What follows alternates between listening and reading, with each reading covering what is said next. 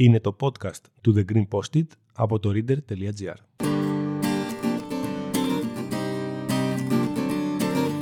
Γυρνάω στις Αθήνα στη σοκάκια και γράφω όλα τα εσώψυχά μου σε χαρτάκια. Γεια σας. Είμαι το Green Post-it. Συνήθως προσπαθώ να χωρέσω μεγάλες αναλύσεις σε μικρά χαρτάκια και μαζί θα κάνουμε το ανάποδο. Το αν θα τα καταφέρνω δεν μπορώ να το ξέρω, αλλά μπορώ να σας λέω τι σκέφτομαι. Μπορείτε να ακολουθήσετε το podcast στο Spotify, να βαθμολογήσετε το podcast στο Spotify και αν δεν έχετε Spotify θα μας βρείτε επίσης στα Apple Podcasts, Google Podcasts αλλά και στο YouTube. Θα πιαστώ από ένα ερώτημα από τα πολλά που έθεσα στο προηγούμενο επεισόδιο. Το πώς αλλάζει η κοινωνία και το πώς μπορεί να κάνει βήματα προς κάτι καλύτερο. Όπου το καλύτερο μπορεί να αφορά από τις απόψεις μας και τον τρόπο που συμπεριφερόμαστε στους γύρω μας, μέχρι την νομοθεσία και τα ανθρώπινα δικαιώματα. Για να μελετήσουμε όμως αυτό το ερώτημα, πρέπει πρώτα να μελετήσουμε τι είναι αυτό που μας κρατάει πίσω. Και αυτό που μας κρατάει πίσω νομίζω πως είναι ότι δεν ορίζουμε όλοι με τον ίδιο τρόπο τι σημαίνει καλύτερο. Ας θεωρήσουμε ότι καλύτερο σημαίνει σωστότερο. Αν φτιάχναμε μία νοητή γραμμή που ξεκινάει από το λάθος, προχωράει στο λιγότερο λάθος και καταλήγει στο σχετικά σωστό και το απόλυτα σωστό και προσπαθούσαμε να κατατάξουμε κάθε τι που συμβαίνει σε ένα σημείο αυτής της γραμμής, οι επιλογές μας θα συνέκλυναν σπάνια. Και αυτό γιατί; Το σωστό για τον καθένα είναι διαφορετικό και ακουμπάει πάνω στην προσωπική του ηθική, όπου η ηθική είναι άλλη μία έννοια την οποία δεν ορίζουμε όλοι με τον ίδιο τρόπο, παρότι το λογικό θα ήταν να υπάρχει μια κοινώς αποδεκτή συλλογική ηθική. Με βάση αυτό το συλλογισμό, καλύτερο σημαίνει σωστότερο και άρα πιο ηθικό. Στο βασικό ζήτημα που απασχολεί τη χώρα τις τελευταίες ημέρες, δηλαδή το γάμο ανεξαρτήτως φύλου, κρύβεται όλη αυτή η σύγκρουση ηθικής. Για κάποιους, και θα ήθελα να πω την πλειοψηφία, αλλά δεν είμαι καθόλου σίγουρη γι' αυτό, ηθικό σημαίνει δίκαιο. Άρα ηθικό σημαίνει να έχουν όλοι οι άνθρωποι ίσα δικαιώματα. Άρα, οποιοδήποτε άτομο να μπορεί να παντρευτεί οποιοδήποτε άλλο άτομο και έτσι η σχέση τους να καλύπτεται νομικά και κατ' επέκταση να μπορούν να δομήσουν την οικογένειά τους με τον τρόπο που εκείνοι επιθυμούν. Αυτό θα ήταν το δίκαιο, δηλαδή το ηθικό. Αυτό ακριβώς όμως είναι που κάποιοι άλλοι, και θα ήθελα να πω η μειοψηφία, αλλά δεν είμαι καθόλου σίγουρη γι' αυτό, θεωρούν ανήθικο. Και έτσι ένα βασικό ανθρώπινο δικαίωμα, καταλήγει να γίνεται debate στα social media, στο οποίο συμμετέχουν κυρίως άτομα τα οποία δεν αφορά καν, λες και τα άτομα τα οποία όντως αφορά δεν έχουν ήδη ταλαιπωρηθεί αρκετά σε αυτόν τον κόσμο ψευτοηθικής. Επιστρέφω στο τι σημαίνει καλύτερο για να βάλω στο τραπέζι το εξής απλό. Αυτό που είναι καλύτερο για μένα δεν σημαίνει ότι είναι καλύτερο για σένα και το αντίστροφο. Άρα, στην προσπάθεια για έναν καλύτερο κόσμο, ο ένας τραβάει από τη μία και ο άλλος από την άλλη. Και αυτό γιατί ο καθένας έχει ως προτεραιότητα να κάνει καλύτερο το δικό του κόσμο και όχι το κοινό μας κόσμο. Και αυτό είναι ένα πρόβλημα που αντιμετωπίζουμε καθημερινά. Δεν χρειάζεται δηλαδή να φτάσουμε καν σε επίπεδο κοινωνίας. Εγώ θέλω να βγούμε, εσύ θες να κάτσουμε σπίτι.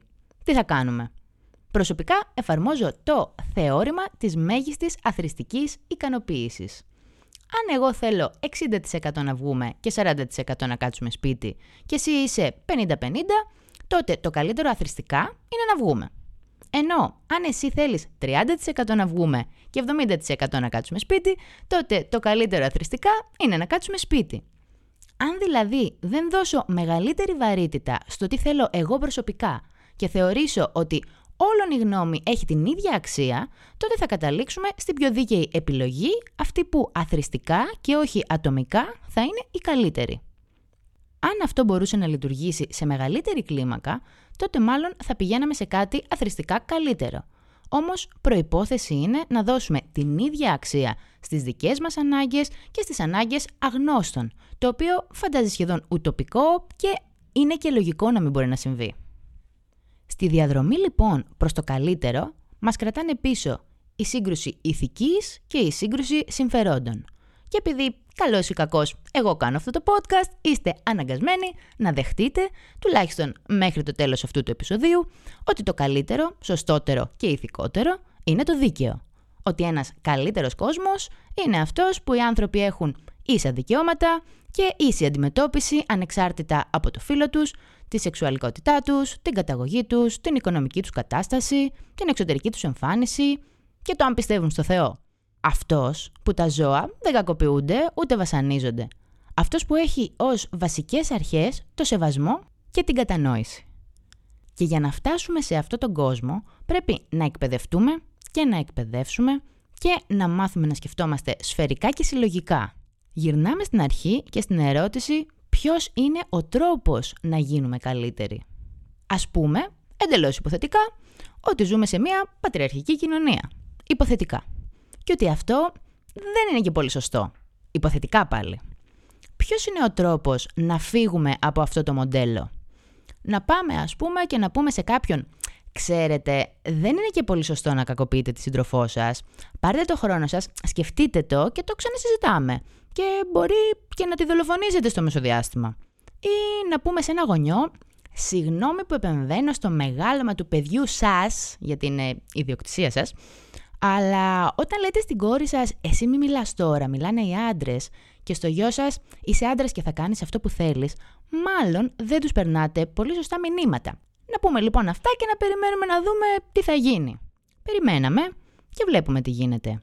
Άρα μάλλον αυτός ο τρόπος δεν πολύ δουλεύει. Και πήγαμε στον άλλο τρόπο, με το μητού, με την προσπάθεια για νομική αναγνώριση του όρου γυναικοκτονία.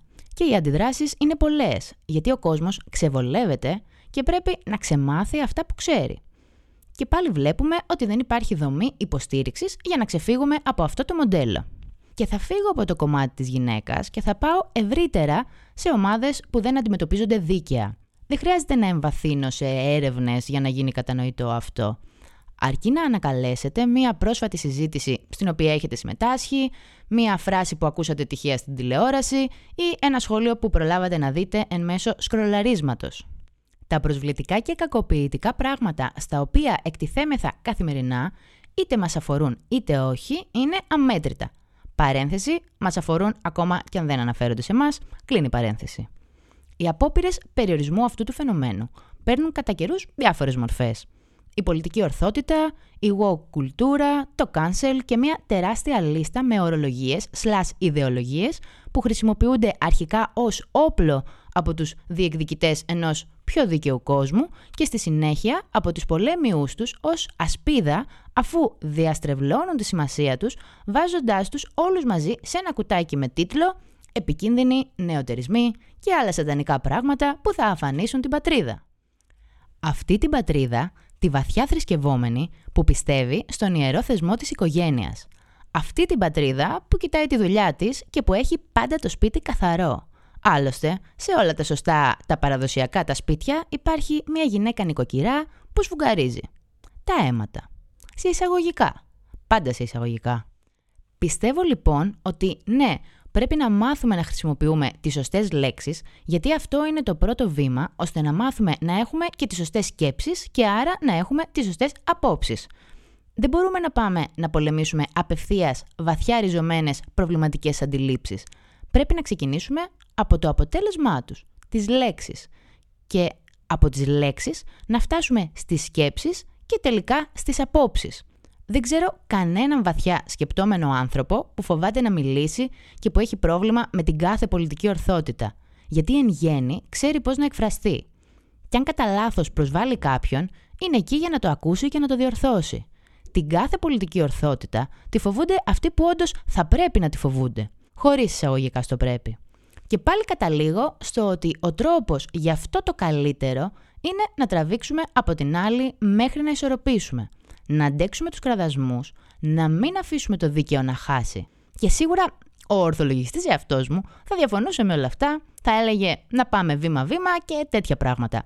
Αλλά να σας πω την αλήθεια, έχει φανεί ότι αυτός είναι ο εύκολος και αναποτελεσματικός δρόμος και Ό,τι περίεργο για άλλη μια φορά, ο δρόμος που έχει τις περισσότερες πιθανότητες επιτυχίας είναι ο δύσκολος. Αυτό ήταν Άλλο ένα επεισόδιο του podcast με τον εφάνταστο τίτλο The Green Post το podcast από το reader.gr. Ελπίζω να σας είπα κάτι που δεν ξέρατε, αν όχι, ίσως την επόμενη φορά.